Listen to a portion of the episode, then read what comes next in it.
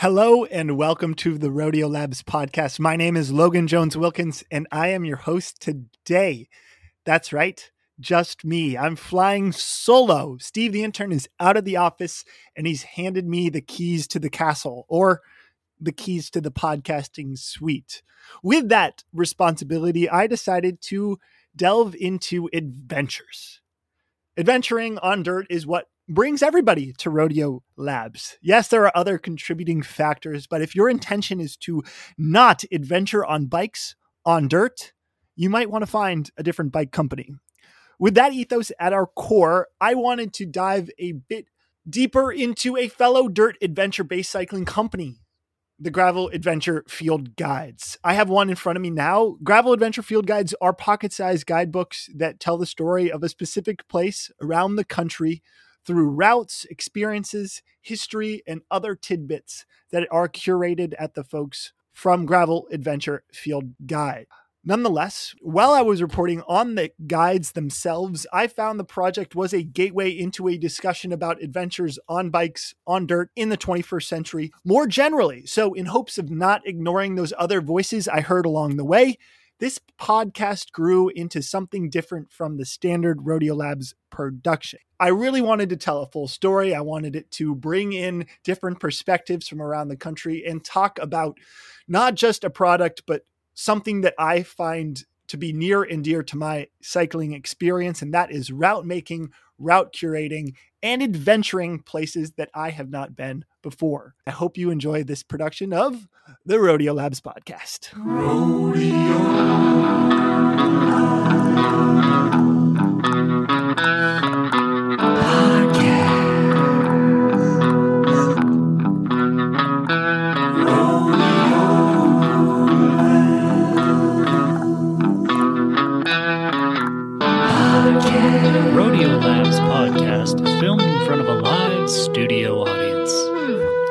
Juan, thanks for joining us today.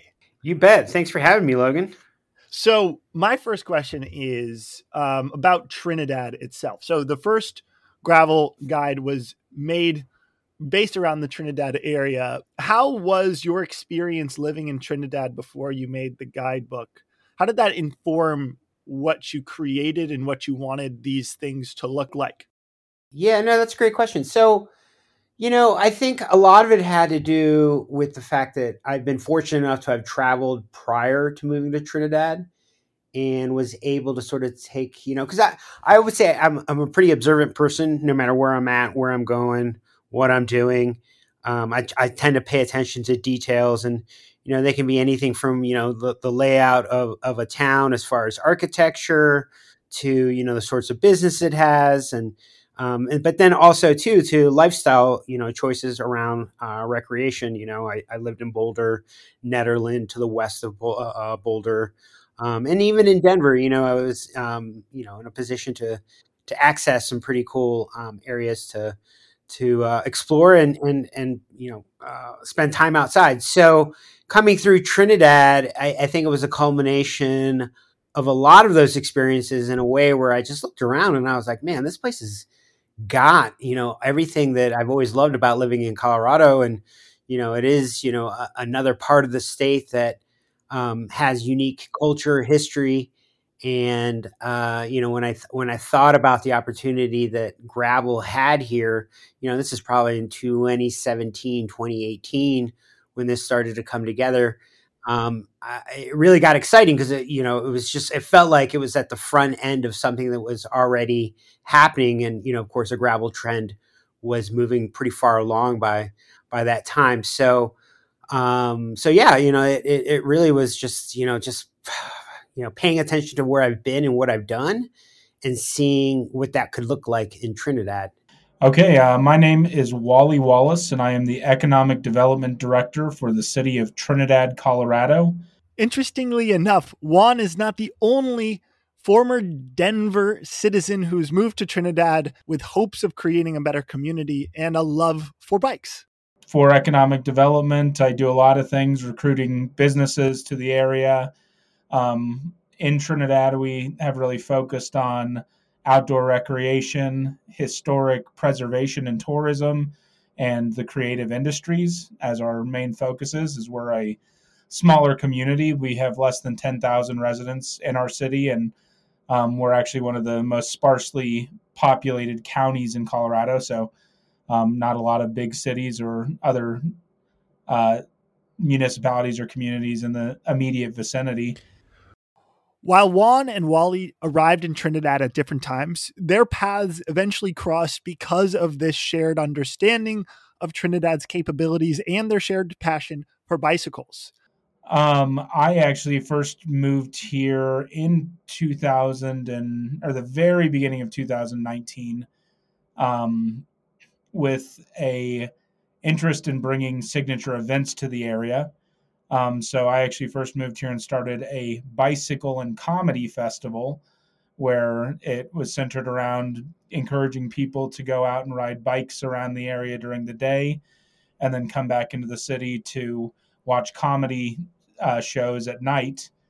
Um, so I did that when I first moved here. Then after the first event, I was really encouraged to apply for this economic development coordinator position, um, which I then took in September of 2019. And um, all along since moving to Trinidad, I've just thought there's a lot of possibilities for um, bicycle economy here. And uh, because there aren't a lot of trails built here yet, we really uh, have been focusing on gravel as our main um, bicycle activity in the area.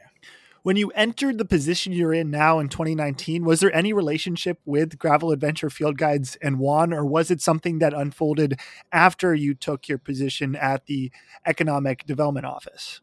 Well, when I first moved here, like I said, I was doing the comedy festival that had a bicycling element to it. And I first actually read a local news article about Juan de la Roca and his endeavors to keep one of the county roads open to cycling. Uh, there had been some local ranchers and landowners in the area who had been advocating to close off one of our county roads for public access. Um, and I first read about him really leading the charge to keep that road from closing down. And then there was actually an article about me written in the Denver Post about the comedy festival and after that, Juan kind of reached out to me saying, Hey, I'm the local bike guy, and I see you're doing a bike event. Uh, we should meet up and talk. And so we did. And at that point was when he really started putting it in my head that really the future in the area is gravel um, and how there weren't really a lot of trails. So we can't really attract a lot of mountain bicyclists yet. Um, and but he expressed that there wasn't really a lot of uh, reference guides to people finding out where to go ride on the gravel in the area.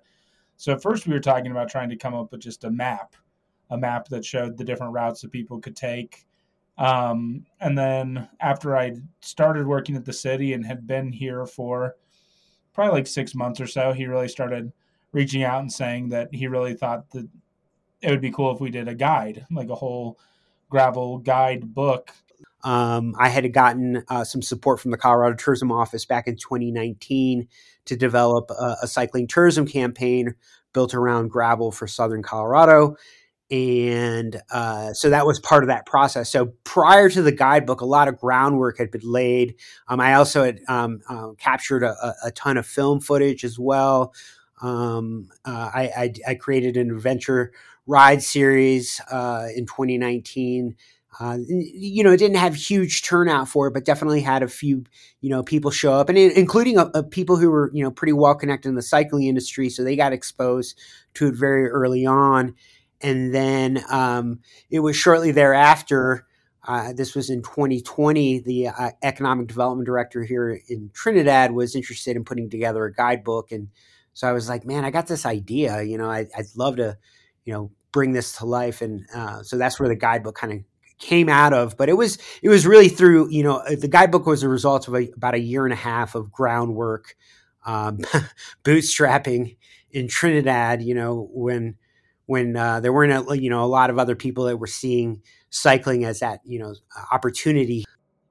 As a city employee and as working for the government it's it's pretty much impossible for somebody to just come up to me and say hey i want to do this and then me being like great here's the money to do it So we had to go through a whole procurement po- process where we had to write out like what we expected out of this guide, and then put it out to the entire public for all of them to um, put in their own proposals of what they would do for a guide like this. So we ended up getting three people submitting uh, their own proposals to do something like the gravel guide, and one of those was Juan, and I'm really glad we were able to choose him because it was really his initial advocating that caused us to wanting to do a guide like this. And so through the selection process, we did end up selecting him and Stephen Beneski of Beneski Design to make the gravel guide. And then this was the first uh, gravel adventure field guide. So this was the one that kind of started them started them on this trajectory of doing multiple of these. And I think they're working on their fifth or sixth book now. So um, it's cool to know that Trinidad was the place that kind of gave them the chance to start that opportunity. Stephen Beneski has been there since the start, helping Juan build the gravel adventure field guides to the point where they are today. Fortunately, Stephen was also available to chat, and we sat down and talked a little bit about what his role is in the company and talked a little bit about how his story in cycling and in design helped contribute to the gravel adventure guides particular feel and look.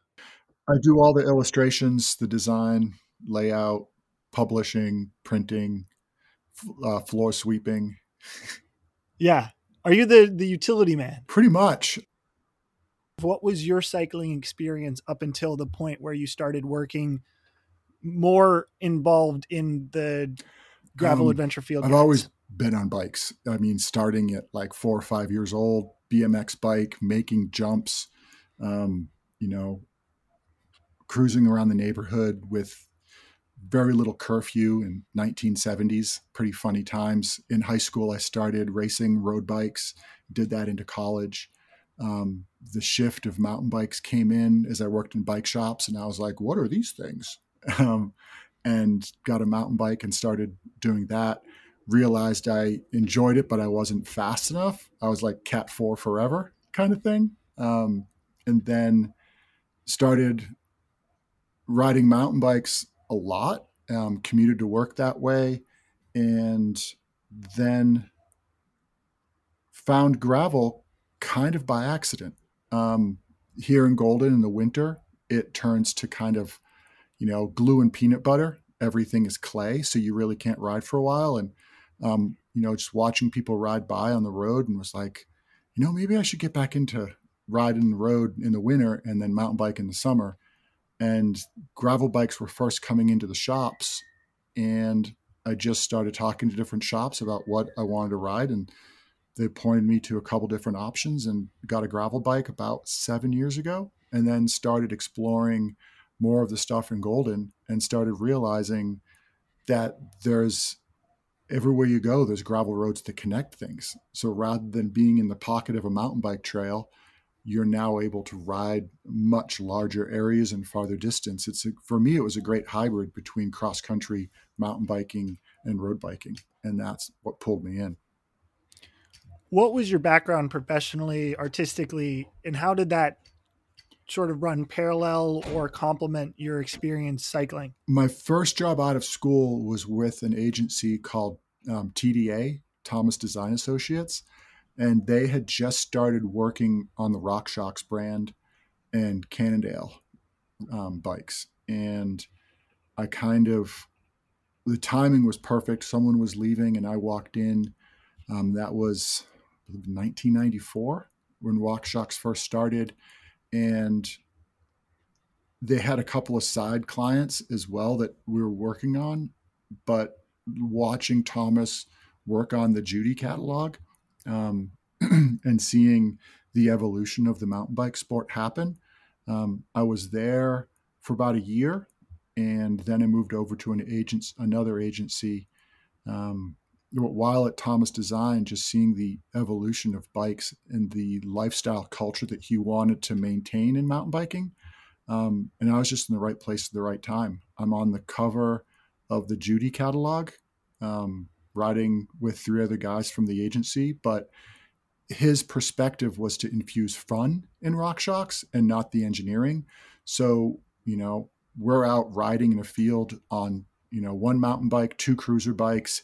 He's got a you know a giant Gumby uh, stuffed animal like you know bungee corded to the the rack of a town bike, and we're all cruising around this field in Longmont, Colorado, and um, that was a huge thing for me of seeing the, the fun and the lifestyle behind cycling and watching the evolution of that for RockShox, where they didn't want to jump into the engineering right away.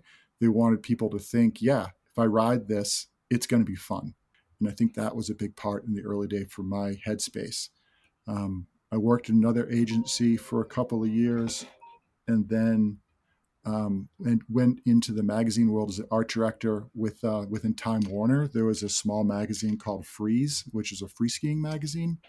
Um, so I've kind of bounced from cycling into ski, snowboard, rock climbing world. Um, worked with Tarango for a little bit, and then came back um, into the bike realm. Um, it, it's just weird amalgamation of a bunch of different clients that overlapped because it was it's kind of that freelance feast or famine. So i found myself working in three or four different spaces because the art back then kind of moved with trade shows. There was an ebb and flow based on what time of year people were getting rail for their steady selling season. So it wasn't just like you know it's like do something for us now. We're going to use it for nine months and we'll call you six months from now for the next set. You know, most places weren't like it. Nothing was a year-round gig. I was shuffling like thirteen to fourteen different clients as an independent creative, um, and you know that went all the way up. Um, you know, I've been doing the stuff for Beneski Design up until two years ago when Juan and I started Gravel Adventure Field Guide, and this has been really the first time that I've stepped out of that realm as a designer for hire and focused on one thing. And that one thing has been the Gravel Adventure Field Guide. You know, I, I think people really, when they get a hold of the guidebook, are, are blown away. Um, in that, you know, when they initially look at it, there's there's art, there's that cover, um, and then as you start flipping through the pages and you start to see what's uh, inside of it in terms of the content, it really kind of brings out excitement around a destination. And I think what's been really fun is is to see people from those communities that we're now working at, like Roanoke, for example. Just recently, uh, we had a book launch party there in mid December, and longtime locals came up, and they were you know they were just blown away, and there was a sense of pride that this is this is my community, this is where I live, this is where I get to ride, and that's been really kind of special. And I think it did start in Trinidad um, because I think uh, it you know Trinidad again wasn't necessarily a, a place that people thought of to go ride a bike, and and the uh, people that have had the opportunity now to ride a bike here are, are totally blown away because it's like nothing beat nothing beats you know being surrounded by a fantastic landscape and having a sense of adventure and you know um, Trinidad was able to sort of do that. So I think that spirit that spirit is definitely carried on to each destination, and um, so I think yeah that that's the cool thing. It's like probably the best is, is like the, the community itself is like this is cool and this is something that represents us well. And I think that's something that you know we always want to try and do with each of these guidebooks. You talk about the style and you talk about the different locations that have now come up, but, but it's interesting to look back and consider the bureaucratic and economic development origin of the the project. It has a lot of intricacies and from conversations I've had with different people who've been involved with the guidebooks, you seem to have a clear vision when you go into creating these things and you seem to have a bit of a say in all the different aspects. So it seems like there's a lot of intentionality from your end when it comes to creating this and i i want to know a little bit about where that comes from. You see things like historical references you see a great attention to detail and attention to artistry. How has the branding and the look of the guidebook reflected your past as whether that's a, a person or a cyclist or a snowboarder? You know, my, my undergrad uh, was in history, and that was because of, of a subject matter that ever since I was a young kid, um, I was able to sort of like gravitate towards that and, and feel a, a, a connection, attraction, um, interest, culture, Um, I'm also really fortunate. I, I, I, learned languages when I was uh, young. My my folks are from Guatemala, so I, Spanish was you know the, a very strong presence in in my life, and so I always had, a, I guess, a, a, curiosity. And then on top of it, as the years went on, I, I actually was able to you know, have some pretty cool jobs, you know, in, in my opinion, cool jobs. I, you know, I worked in uh, a couple bike shops, um, some pretty well known ones. Um, and uh, I've also been in the advertising marketing world. Um, so, you know, going back, you know, a little bit to like the mid 2000s is when I decided to, to cut the cord and, you know, go strike out on my own. And, and I think, um, you know, coming into Trinidad, that was like sort of the culmination of all these other challenges that I've had in my life or these other sort of wacky projects. And so, you know, this idea that, you know, a, a, cycling destination built around gravel could be developed in a rural town in southern Colorado was only possible because of the fact that I think I had, um, you know, the good fortune of having some really great experiences, worked with some awesome people, learned a lot from others, listened, but also was able to kind of take all of that and, and, and be able to be self directed. And I think that's, you know, what's kind of helped how the Gravel Adventure Field Guide has come together. Because I thought to myself, you know, you know, well, what is it that I want when I go to a place? You know, like what are the things that would make it interesting for myself? Um, and so I think there was a little bit of a personal sort of interest in developing the Gravel Adventure Field Guide around like my own sort of uh, I guess quirkiness and and intricacies of you know how I, I like to look at things or places, especially you know when I travel. And then you know entrepreneurial as well. You know I I been on my own for quite some time and and I think when you when you get in that space, you sort of realize that it's like it's sink or swim, you know, and like so sometimes you have to make you know some executive decisions and and uh, do those with confidence and be willing to make the the risks and failures but also move on from those quick enough so that you know you can continue to move forward and and I think that's what's helping us right now with Gravel Adventure Field Guide because we certainly have some some really good momentum going into this year um, and we have been really lucky because I mean Trinidad came out in 21 April of 21 uh, and then this last year in 2022 we dropped the books for Patagonia, Bend, Oregon, Pueblo, Colorado, San Luis Valley, Colorado, Ogden, Utah. We worked with ENVE uh, Composites on on that particular uh, project, and then um, the Roanoke book here this last. After Trinidad, it seemed like things quickly gained steam, and you were able to syndicate to all of these different places: Bend, Oregon, Utah, uh, other parts of Colorado, Patagonia, Arizona. How do those projects come about? What is sort of the chain of events that leads from conception to production of these guidebooks? We we're currently working with destination management organizations, and so those can be a tourism uh, visitor and tourism uh, convention bureau. It could be a chamber of commerce. It could be an economic development um, wing of a municipality or a county, um, or even at a state level. So we've really been focused uh, with working with folks in the tourism industry specific. Um, and I think uh, a part of what's worked with uh, is that both myself and Stephen Beneski, my uh, partner uh, with Gravel Adventure Field Guide, you know, we've worked with a lot of different types of organizations over the years. Um, again, that whole experience, you know, we're we're crystallizing intelligence right now is what I, am starting to think about. Um, so you know we we know how to you know present well to people i think and we know how to speak well to what we're doing. Uh, so when we get into conversations with folks uh, we get people pretty excited pretty quickly. Um, and when we you know initially started um, and, and i think you know a big part of why we were able to gain so much momentum in 2022 with the number of books that we did was that you know, having had the experience in the sports marketing slash tourism space, we had a lot of contacts, right? And I, I mean that that plays a huge role in being able to get in front of the right people and right decision makers. And and if you're not, you're usually one degree separated from that person. You know, like for example, Roanoke came together because I had a friend who had worked um, for a number of years with Otterbox, and he had spent some time in Roanoke and knew a couple people and made that introduction. And so once we had that introduction, we we did our thing and we took it from there, and, and then that led to to the book being developed. And um, so yeah, you know, I think you know it goes back to I don't want to say it's all who you know, but I think it's you know uh, it is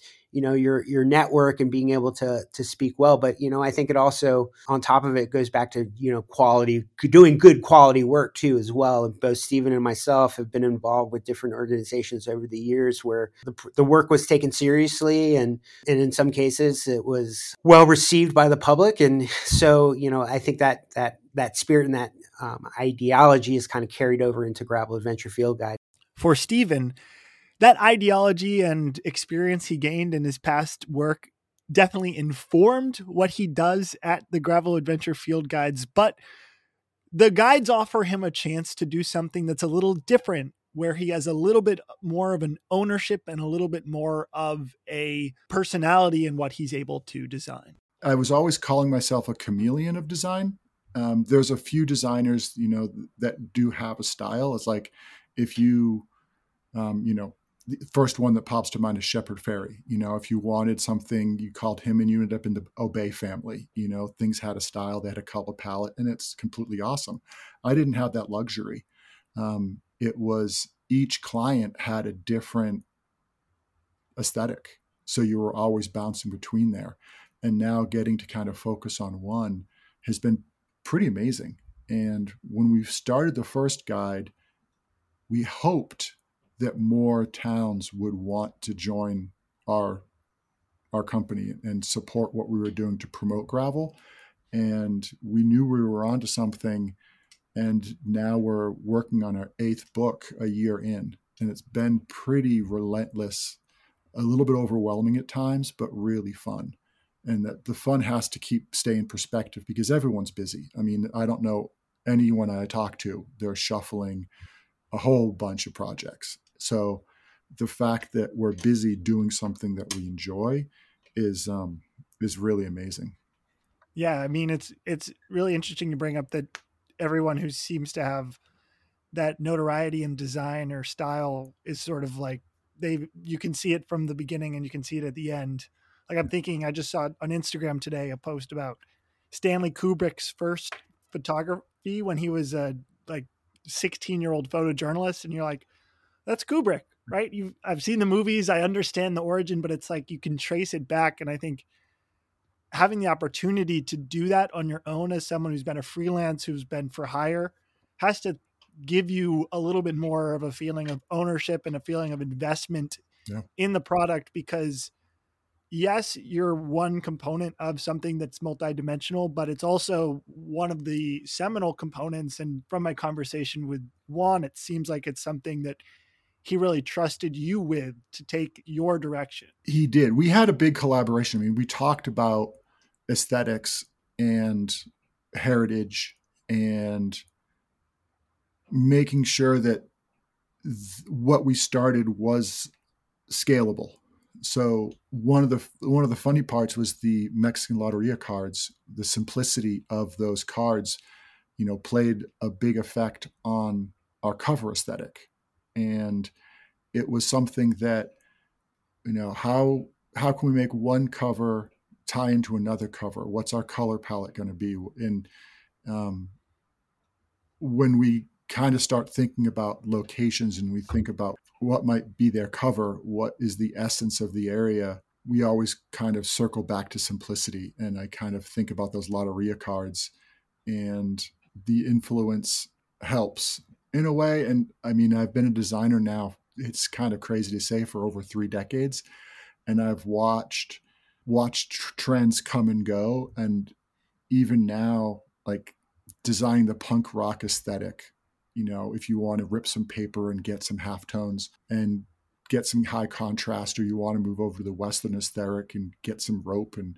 do something, or go for the 90s retro and have some colorful triangles and some zigzag and paint splatter. It's really funny that what ties things together. And we want to make sure kind of floating around all of that to not get pigeonholed into any one particular part, but keeping simplicity and clean.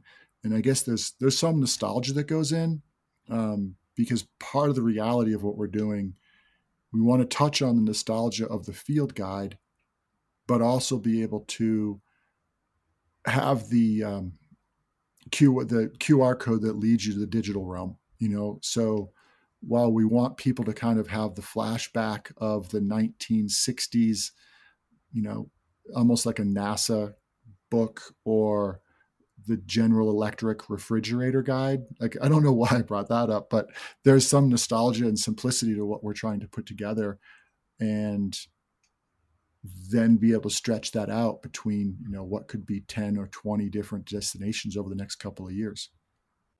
Stephen mentioned the virtual realm, which brings us to yet another character in this discussion of gravel adventure, and that is Ride with GPS, the virtual platform which Gravel Adventure Field Guides uses to build all of their routes and what Gravel Adventure Field Guide uses to expand the connection with the community beyond the paper booklets. Here is a conversation I recorded with one of the members of the Ride with GPS staff to talk a little bit about what these partnerships mean and a little bit more about the company itself. Here is Kevin Prentice.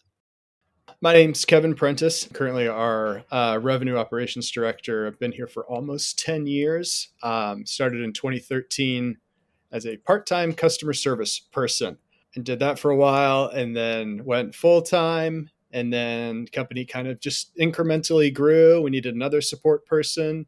Um, we started working with uh, clubs and events and tour operators all over the world, and that kind of that kind of came its own program. So I started working on that. Uh, a little while later, started working on marketing. Um, and so, yeah, have just been kind of doing a lot of things here, which has been really fun. And I, I really, our community of users is great. Our community of staff here is great. Um, so it's been, yeah, it's been a great journey. Company was started around 2007 as kind of a college project by one of our owners, Zach. He was a motorcycle rider with our other co-founder, Colin. And so they were kind of doing route planning stuff for motorcycles. And then they linked up with a cyclist who had like a really old Garmin unit and had Bluetooth and eh, you know and all the sensor data and heart rate data, and they were fascinated by that. Um, and that's kind of what kicked it off. So they developed the route planner for Garmin users. Uh, mobile apps weren't really a thing um, at, at this time. So that kind of grew and took off. Um, and then they went full time on it around 2011. And then it kind of became a thing, you know, a larger thing in 2013 and uh, they hired our first mobile engineer who also happened to be named Kevin. And then myself a few weeks later. Yeah, I was 50% Kevin's for a while back in 2013. So it was a, a, very fun place to work then as well. And yeah, we just, you know, started with the web route planner. Um, that was kind of our bread and butter, still our bread and butter. And we make tools for cyclists to go on better rides more often. We make discovery tools, navigation tools, uh, you know, play friendly with GPS devices, all sorts of stuff. We've got, you know, we offer the expert cyclist, the casual cyclist, any cyclist, uh, a wide range of tools to go out and have a good experience on the bike. Mm-hmm. So I think there's been a bit of a phenomena we're seeing in the cycling industry and the outdoor industry at large, where you have a lot of these companies that come from that sort of late 2000 window out of serendipity, out of spirits, out of dreams, just sort of big ideas and then those companies slowly start to make it work. Um, but i think there's a little bit of that adjustment happening where you see different companies restricting and different companies trying to reprioritize after a large amount of investment. As a revenue guy and as someone who's keenly aware of income coming in and expenditures going out what is the challenge like working with this shift in the economy and the shift in specifically the outdoor virtual space? You know i you know I, I can't speak for other companies who you know may be going through some challenges at the moment um, or who may be in boom times at the moment right now too depending on you know kind of what sector you're in and you know some folks who are in the a challenging time right now weren't in challenging times two years ago or three years ago. So yeah, there's a lot of you know cyclical nature to this. Um, we've always kind of taken a different approach um, that really has just revolved around relationships. Um, we're very non untraditional, non-traditional, whatever, whichever version of that word. Um, you know, we've never done like paid, we never done paid advertising. We don't do banner ads. We don't do a lot of that stuff. We've just invested time in building relationships. And that's what's brought us to where we are today. And that's what's kept us in the good position that we're in right now. Um, we just have this incredible foundation of individual cyclists, clubs, tours, tour guests, event organizers, event participants. And we've just taken the time to get to know every single person that comes through our ecosystem as well as we possibly can to form the relationship and learn how to better serve them. Uh, we're purely, exclusively member funded and we don't have any outside investment at this time. We've never taken any outside money. So that's one kind of scary and i've kind of i've mentioned this uh, a couple of times on other podcasts in the past years like well we don't just i'm not sitting next to this huge money bag right next to me that i can just kind of take in good times or in bad times um, but it also really just leaves us to answer to our community and make tools for our community and listen to our community because we don't have anybody else that we have to listen to um, we don't you know we don't have these you know we don't have to pay back money we don't have to cut costs in order to become profitable. We don't have to do anything like that. We just listen to our community and try to do the things that they want us to do. And that's been pretty good for us so far. And we've enjoyed doing it and we're going to continue to enjoy doing it. What are the pitfalls of being a company that's really based around relationships? Are you sort of more at the whim of like soft economics and a little less at the whim of hard economics? Is there a different way you have to approach it from a purely sort of lowercase or, or uppercase M marketing perspective, like not maybe marketing sales, but maybe just marketing yourself and finding relationships and building that organic support? Yeah, I think you know the main thing that that we think about is like, well, it's really kind of just hindered growth. And now growth is a very nebulous term. It can mean a lot of different, you know, things, big growth, small growth, organic growth, healthy growth. Um, you know, so it's like, yeah, we could have taken money and we could have rocketed our, you know, growth in users or whatever. Um, but we just haven't. Um, and we've still continued to grow year over year, every year. Um, is it as fast as maybe some of us would like to? No, we, you know, everybody wants to do better and grow faster. Um, but we've been able to do it or get you know sustainably and that brings us back to where we are now where it's like you know well we're still growing um, and we don't we've never laid anybody off. We're actually hiring right now. We're hiring for a number of positions right now and that's a great position to be in um, where you know maybe others aren't you know others are maybe cutting costs. Maybe that's you know from the product side or maybe that's from the staff side. Um, but we don't have to do that. We can continually bring on new people, new talent, new ideas, and continually deliver, uh, you know, new features, new stuff that our that our community wants us to do.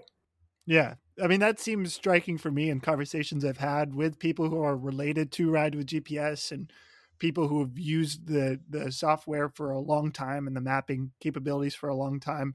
Um, and it really seems to present itself in certain relationships where ride with GPS has maybe taken a swing or gone outside the expectation. Um, and I think one of those great examples is to bring this conversation back around to ostensibly what this podcast is about the gravel adventure field guide. So um, I found it really interesting when I was looking through the guides to see ride with GPS be so visible on something that is fundamentally not the site, right? It's something that is external, it's something that might be seen as an alternative what do you think is beneficial and unique with this connection between what is a web-based site and what has been a web-based company and something that's analog and traditional in the strict sense of what it is and what it's being marketed as we have you know billions and trillions and gazillions of routes and rides all over there and i used to talk about this years ago when i would you know give presentations or talk to organizations uh, it's like, oh, go to our find page and do a search in Sacramento and you'll get like 800,000 results. It's so cool. And then we really had, you know, an about face where it's like, that's not cool. Like, think about a Google search. Like you're not going to be super excited for the 10th page of Google results. You're not even going to make it there. Give me the good stuff right up front, the stuff that I'm looking for, which is generally going to be the curated stuff. Um, things that are content rich, photos, community information. It's created by, you know, someone who has ties to the community, who's probably in the community, who knows the community intimately and knows exactly what someone who's maybe visiting this place for the first time should do. And then they package that together. Um, so whether it's, you know, I think the analog and the digital, I think all of that lends well together. And we still offer pa- the, pa- the ability to print paper maps and cue sheets from our website. And like it or not, paper is never going to die. And it is still a surprisingly robustly used feature on our site, whether it's clubs or whether it's just people who like a physical thing in hand. I mean, the I don't know, the world is you know less and less becoming tangible, and it, this is still that tangible thing. Um, you know, no one can. I can't lose it. I can't not find it. You know, if something on its phone, if it's tucked away in the corner or whatever. No, no, no, no, no. I still have this piece of paper. I can hold it. I can look at it. I can take notes on it um, I can still do a lot of things for it. Um, so yeah, the field guides are mm-hmm. super cool. And if people do want that digital component to it, there we are. And yeah. you know they've already created the digital component, a curated digital component. So they're two, you know, very kind of similar things. They're just you know very different mediums um, to try to appeal to the widest possible audience. The Gravel Adventure Field Guides is one company or organization or product that uses that ride with GPS sort of foundation in some capacity. I know bikepacking.com is another example. Um, I know Rodeo Labs is using ride with GPS when it comes to um, the Ascend Armenia race mid south that I'm going to in a couple weeks will be sending. I'll see. I'll see you there at mid south. Yeah. yeah. and I know yes. Bobby has been a long. Bobby's a, a friend of the podcast and also a longtime user of Ride with GPS. Yes, love Bobby. About planning, what does Gravel Adventure Field Guides sort of suggest about the direction that Ride with GPS is going on a broad sense? Like, what are the hopes with the company for the next five years of growth and of change and of approaching future and approaching this future where you're looking more at story and you're looking more at curation than in the past where it was really just about defining the technology and presenting the ability for people to connect with their terrain or unknown terrain. Yeah, it's actually yeah, cool and funny and interesting that you hit on that where we've internally kind of started thinking of this as like the kind of third phase of growth for our company where we spent forever building the route planner building this tool. Um, and then we spent this, you know, the second phase of like, you know, connecting the users to the route planner and getting them to create routes and trying to break down barriers for creating routes. And now we're kind of into this third phase of like, okay, well, we know that we have the best route creators in the world using our platform. Um, we know we have the best library of bike routes in the world um, that are on our platform. You know, things like bikepacking.com, which is, you know, maybe the greatest resource of incredible routes in the world. Um, so, what we're working on doing now is celebrating those creators and their routes and making all of the content easier to discover and easier to use. So, this year is a big kind of or kind of internally speaking around this idea of like community community and content or community and collaboration so how do we get all of this wonderful content in front of users easier or in an easier way? Um, and then how can we connect the community, connect riders with each other? Um, so we have this kind of notion of like collaboration and gratitude are going to be the currency on our platform.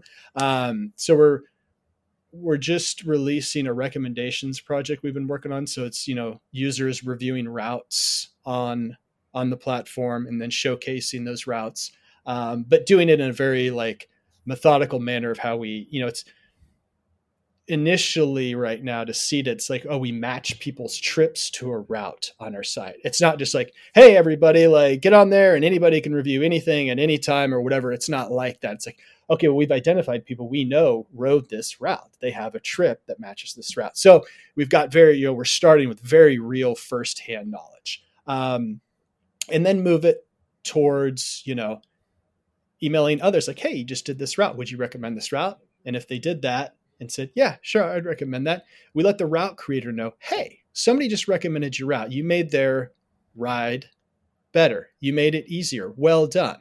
Um, and then moving into a way of you know giving a user the ability to more easily ask a question of the route creator because we see this all the time you know there's forums there are all sorts of things you know hey there's this route uh, does anybody know if this road's still open um, is that is that bar, you know is that angry dog still out on that gravel road? Um, it's like it. If somebody has that question, it should be very easy to get that in front of the creator of the route, and we should make it very easy for them to engage in a dialogue or a quick back and forth to help each other out. So, um, you know, we've got the tools. We'll continue, you know, adding new tools, enhancing old tools, um, like we've always done. Um, but really, you know connecting users getting them to collaborate with each other to help each other out um, is going to be you know a, a big a big focus for us this year. Now back to stephen beneski and the gravel adventure field guides. It's a good like going to each location and getting a chance to ride. When i'm working on the map illustrations or the cover illustrations being in the destination is a huge benefit to to figuring out what is the essence of what's this place about, what's going to happen here. Um, there's always something that you see that triggers something. Like I had this strange thought. We're working on Las Cruces, New Mexico, and the first time we had done a ride down there, the trailhead had um, had a certain type of cactus. So I started working with that, and then all of a sudden, throughout the whole ride, I never saw it again. And I was like, well, that was a weird anomaly. And all of a sudden I looked and I had that on a whole bunch of pages. Like, well, that was only in one small spot. And then I realized that, you know, it helps with the geography of the location where something might grow and might not grow. So being out in the ride helps me pull in what we see. You know, you might see a road grader, or you might see a certain type of tractor, or you might see a donkey, you might see a, you know, a couple of horses in a field. So being out and riding is a huge influence on what ends up in the book. And the other part is just the mental headspace of being able to go on a ride and erase everything else. Um, because kind of being in the moment of the ride and, um, you know, it always is a way for me to erase the stress of the day or the week to get out there and you know a lot of times you're thinking about the the descent and finding the right line so it's smooth and you can be, stay fast. And sometimes you might just roll down a long hill sit up and take out your phone and take a picture. You know sometimes you can go you know going slow is just as fun and just kind of find a flowy line. And um, so being out and riding to get a positive headspace is another big part. So there's that duality of thinking and not thinking about where you are and just kind of going out and enjoying the day and then yeah. pulling things back in and figuring out what are you going to draw. Or it, did what we ride is it worthy of being in a route? Is this part you know and luckily the destinations we're going to are all pretty amazing. Um, and that's another part is we're hoping to, to share the knowledge and spread the love. Like we don't want any one town to get inundated. Um, you know i heard a, i had a friend that I rode with years ago, we were out on a mountain bike ride and he was like, man, this is great. He's like, I went to a, a fat tire festival and, you know, there were 500 people queued up trying to get through the crux. And we stood there with one foot on the ground for like a half hour while people just like tried to make this little rock section. And I was like, ew. He's like, yeah. He's like, sometimes things are flowy and everyone goes out and everyone moves along and sometimes you get hung up and like an hourglass effect happens and you just have to wait your turn.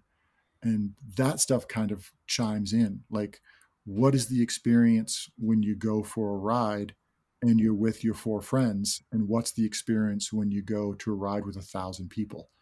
And our goal is to promote gravel for everybody so that you can experience it on a curated route with three or four friends, you know, because it changes the landscape. When you look ahead in the road and it's just you out there with your food and your water, and you've got 100 miles to go versus there's 20 or 30 riders ahead of you or 100 riders ahead of you, you're like, oh, I'm just going to follow that dude. But the gravel adventure field guide, you you're out there with your four friends on a, on a route, but you're like, oh, there's no one in front of me to follow. It's a whole different experience. And that's where we also say, we want you to go and create your own experience, like go out and ride. And I think, you know, you can use it as a training tool and you can also use it as a you know a tool to kind of open your spirit and trust yourself and go out and have an experience that you wouldn't have during an event Yet in the building of these field guides, it's not just Juan and Stephen who learn about a place and who have to build out the experiences and guides associated with it. It's also the folks in those communities who are helping Gravel Adventure Field Guides build those guidebooks that learn a little bit about their community and are doing this in the schematic of a larger vision of other different recreational opportunities. Here is Wally Wallace once again. Like I said, I think the thing that was trickiest for me was learning how to wade through the bureaucracy of, and, and I don't think that's unique to Trinidad. I think that's unique to government. And that, yeah, here are these guys that have this really great idea, really um, innovative way of us reaching this goal that we wanted to reach as a community, but we still had to go through all these pure procurement policies, open it up to other people. And and honestly, if we hadn't selected Juan and Stephen, it would have kind of sucked for them because it was their idea, and then somebody else would have gotten the money to do it. and so, um, luckily, I think that I think that a big portion of our community recognizes the need to bring in tourists and travelers um, to bring in more economic uh, viability to the area. And this was just a unique opportunity to do that. When looking at the gravel guides as they are now, it's something that seems to be desirable for other cities. Um, it's something that Roanoke, Virginia has heard of and tried to implement. It's something you see in Bend, Oregon. Uh, the most recent one is Las Cruces what would be something you might say to a different economic development director or a coordinator in a other small town in terms of navigating the project the process and what would be something you would say could be the benefits for investing in a in a product like this and well for us i think it was really worth it because like i said when or, or i actually didn't say this like when i first came to town I didn't see a single bicycle. Um, I came, drove down here. I actually had my bike on my car. Me and a buddy of mine rode around, and we didn't see anyone else on bikes anywhere. I remember when I first was planning the comedy festival, I took a trip over to Raton, which is just 18 minutes away, and I was riding my bike through downtown Raton, and there was a group of school kids like walking single file on the sidewalk. And all of a sudden, one of the kids looked at me and said, "Oh my God, a bicycle!" And it was like he hadn't seen one before. It was just like a crazy feeling coming from Denver, which is where I lived before, where you just see people riding bikes all the time. There's like an extensive uh, river trail system where you can get from one side of town to the other to go to this community that um, really had a lot of potential to be a bicycling community and having just nobody really riding around there. Um, so it was cool to see it go from that of like really seeing people riding bikes around town as a rarity to now uh, a year after we presented the gravel field guide uh, we had lifetime fitness approach us saying they wanted to put on a gravel race here and so now every fall we have a race in town that brings almost a thousand cyclists to the area to ride around to spend money in our hotels to spend money in our restaurants um, to put on this big festival that really brings a lot of economic growth to our area. So, um, and then on top of that, not even during the race, now I think like seeing a bike around town, though you may not see it as much as you see it in communities that have it, had it established for a long time, like it's not something that a school kid is going to like point uh, jaw dropped shocked that there's an adult riding a bicycle through town. so. How are you shaping your vision of the continuation of what was started with that guide and the race? And what do you expect for the next couple of years for Trinidad as it sort of builds on this legacy of cycling in the in the town? Well when I first moved here, there actually wasn't a single bicycle shop in town. There was one right outside of town in the county. Um, but really, they had kind of distanced themselves a little bit from the community due to um, issues they'd had in the past from being involved with the community. They used to do like trips where they take people out on rides, but at one point in time, somebody got in an accident and there ended up being a lawsuit. And when that happened, they kind of stepped out of that uh, community cycling uh, footprint that they had been in before. So when I first moved here, it just felt like there wasn't a bike shop here. There wasn't bike races here. There was um, Juan was here. He was riding bikes around, and there were a few other people you'd see. But um, we really made it a endeavor to put together this guide. We did a bicycle symposium where we invited a bunch of industry cyclists from all around the area to come spend a weekend here, go for a ride um, and then learn about the potential for cycling in the area. Um, like I said, we got the races here, and gravel is to us, in my opinion, just the first step. Like I said, those were the roads that were here that didn't have a lot of cars on them, that had a lot of potential for riding. But since I started, we also, um, our mountain right outside of town was declared as Colorado's newest state park and is the second largest state park in all of Colorado. And we were really advocating to make sure that they put biking trails on there. And like I said, now there's 11 miles of trail in that state park, and that's all within the past two years. And we'll see how much that grows over the next 10 years, over the next 20 years, for there just to be more potential for mountain biking. Um, we're also on the highway of legends, so I think that there's potential in the wrong long run for some road cycling that could really be some long distance cool rides through really scenic areas. So yeah, gravel was just kind of the first step, and what we're hoping to um, establish this whole area is just a biking destination. Gravel Adventure Field Guide is still pretty new. I mean, dude, we're only like a year and a half um, old. Um, and in many ways, you know, I, I think I've been a little freaked out at how much we've done in the last year because I was like, wow, man, is that really sustainable? Like, is that something? But you know, we're we're really fortunate in that we're we're a small team. We're you know we're Gravel Adventure Field Guide is essentially three individuals.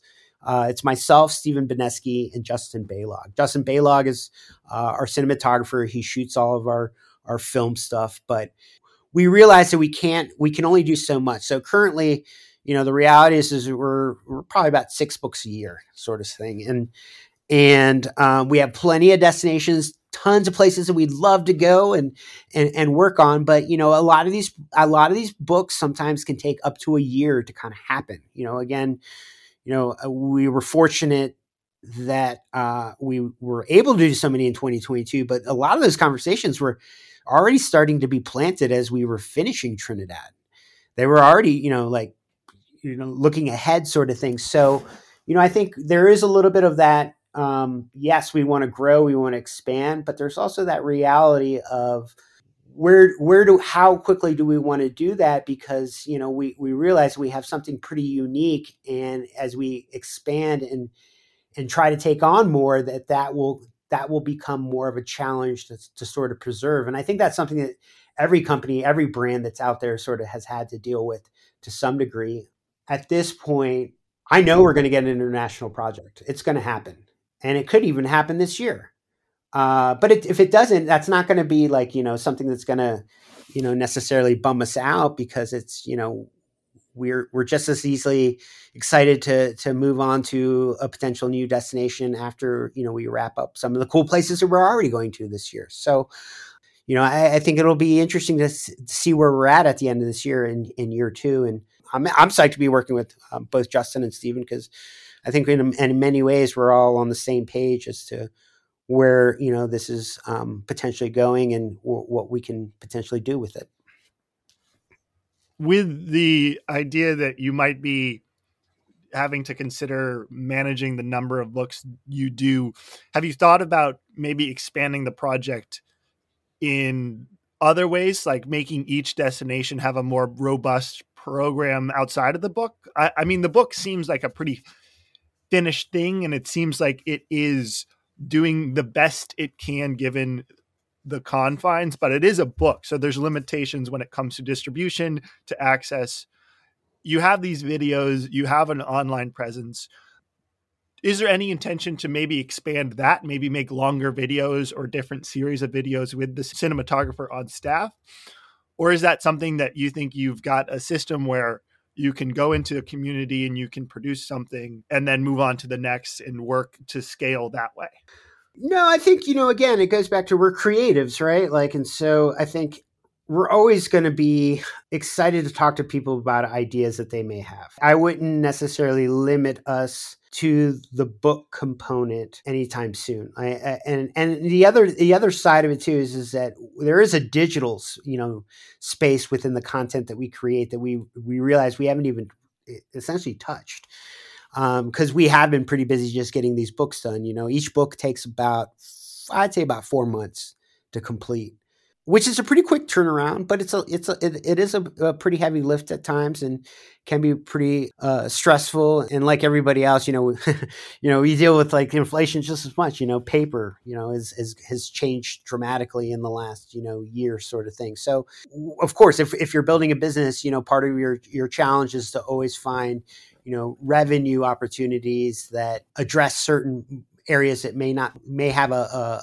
a limit to you know you like the books right? Like you know we only do 10,000 of each book and I really don't see it ever being more than 20,000 in a destination because there is a little bit of exclusivity that we want with the books um, to continue to have but also um, you know the, there's a lot a ton of content that we don't even get to explore in the books that we we realize that there is opportunity to create that uh, digitally. So um, we I, I, yeah i would definitely say we, we are thinking in an expansive sort of mindset but again thoughtful in how we're going to uh, go about it because again we're we're pretty new. Guidebooks have been done right? Like we're not doing anything that hasn't been created in the last hundred years but i think we we are in an era where there's a lot of tool sets available to you especially in the digital space to sort of create experiences that you know can go beyond just the physical book.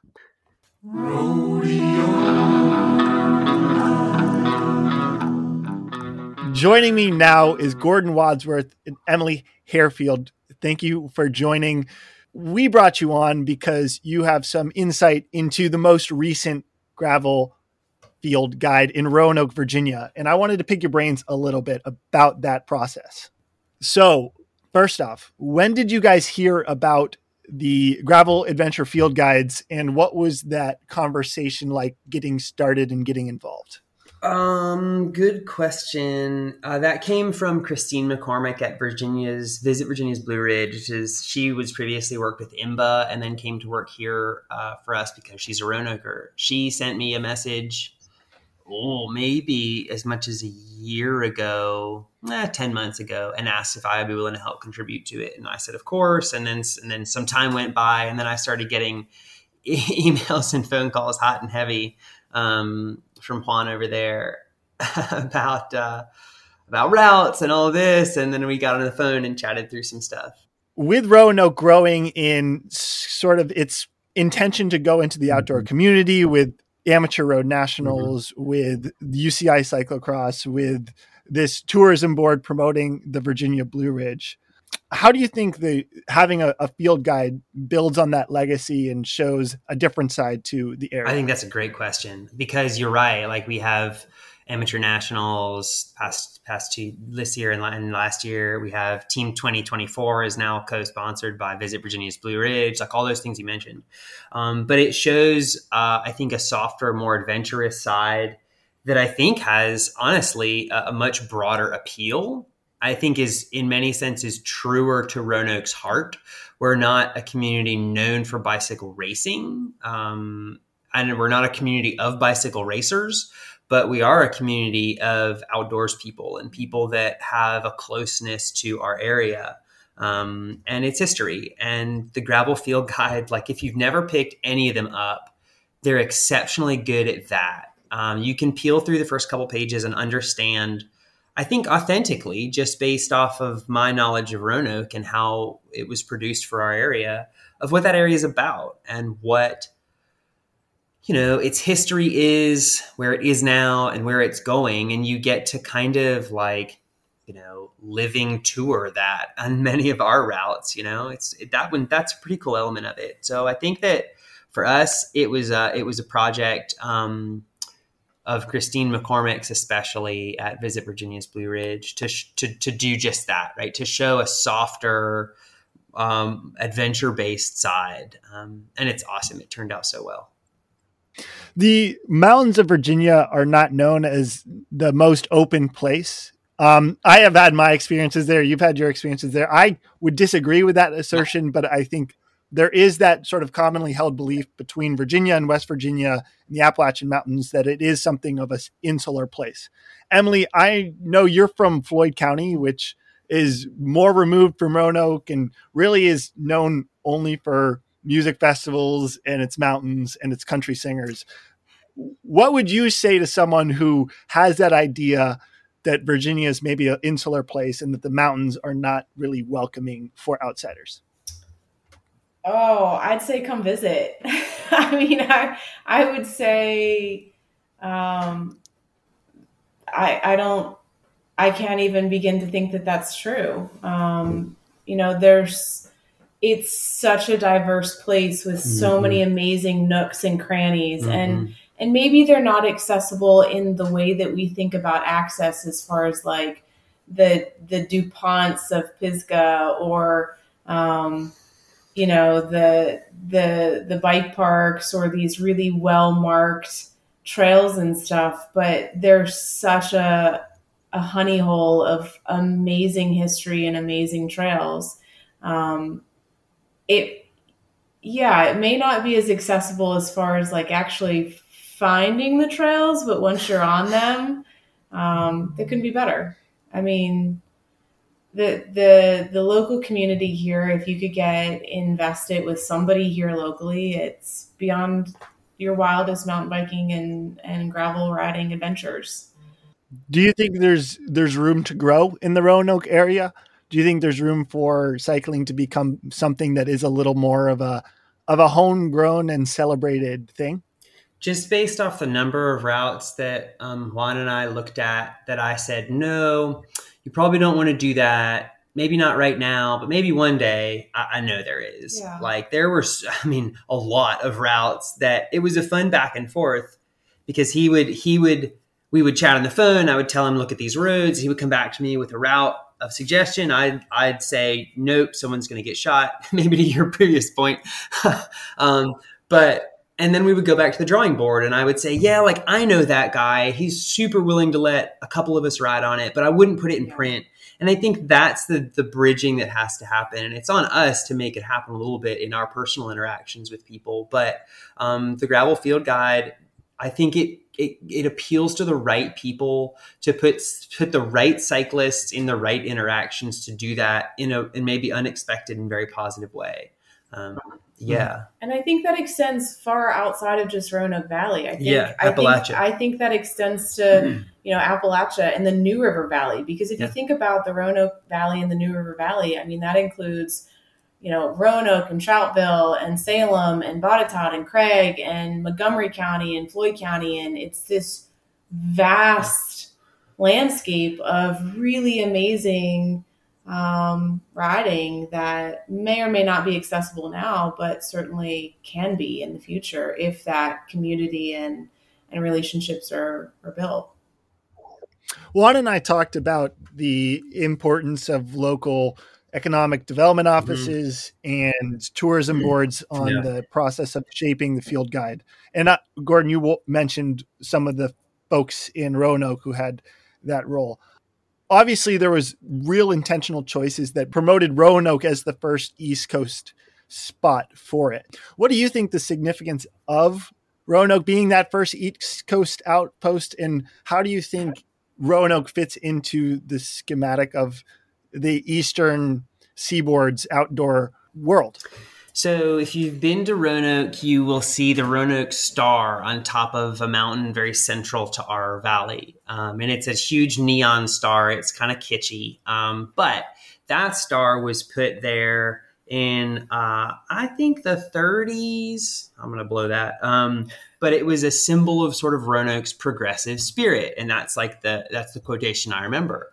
Why a giant neon star is a symbol of progressive spirit, I don't know. But that spirit has definitely maintained and i think that this is the kind of thing that that that spirit plays out in now. Like we are this um this sort of gravitational hub for so much of the area and we we think very much about how we do right by our neighbors but we also think much bigger a lot. Um, and i think this is a good example of that. You know we see something like what the gravel field guide does just in presenting a whole history and shares it um, of an area. And we said like that's that's dead on what we want to do. Um, and i think that that's that's part of it right? We have a very integral to this part of the world for some reason. Maybe it's lead in the water i don't know. We have this very sort of open progressive spirit about stuff. And we see things and we're like how do we do that here you know how do i how do i make that happen here? I don't want to leave because this is such a great space. How do i do it here? And that's that's kind of that's my answer to that. Like i think that's the mo here. Rodeo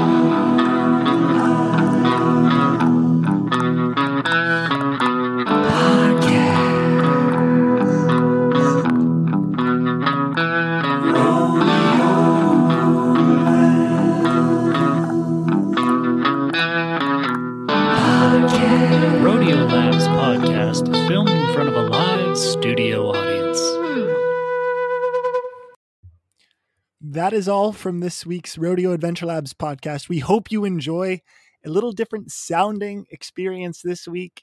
We will be bringing you more podcasts in the upcoming weeks. We have a doozy on the way. We can't say specifics yet, but it will be dropping sometime next week and it will be followed by a number of other podcasts that follow a similar trajectory. We're trying different things. We're seeing what you might like. So please send us any feedback if you have it. Let us know if this different style of reporting was something you're into, or let us know if it's something you're not. We'll mix in the standard conversations, but this was our attempt to go a little bit outside of the box and think a little differently about the Rodeo Labs podcast and hopefully provide stories that are worth listening to. So, thank you for listening along, and hopefully, I see you down the road.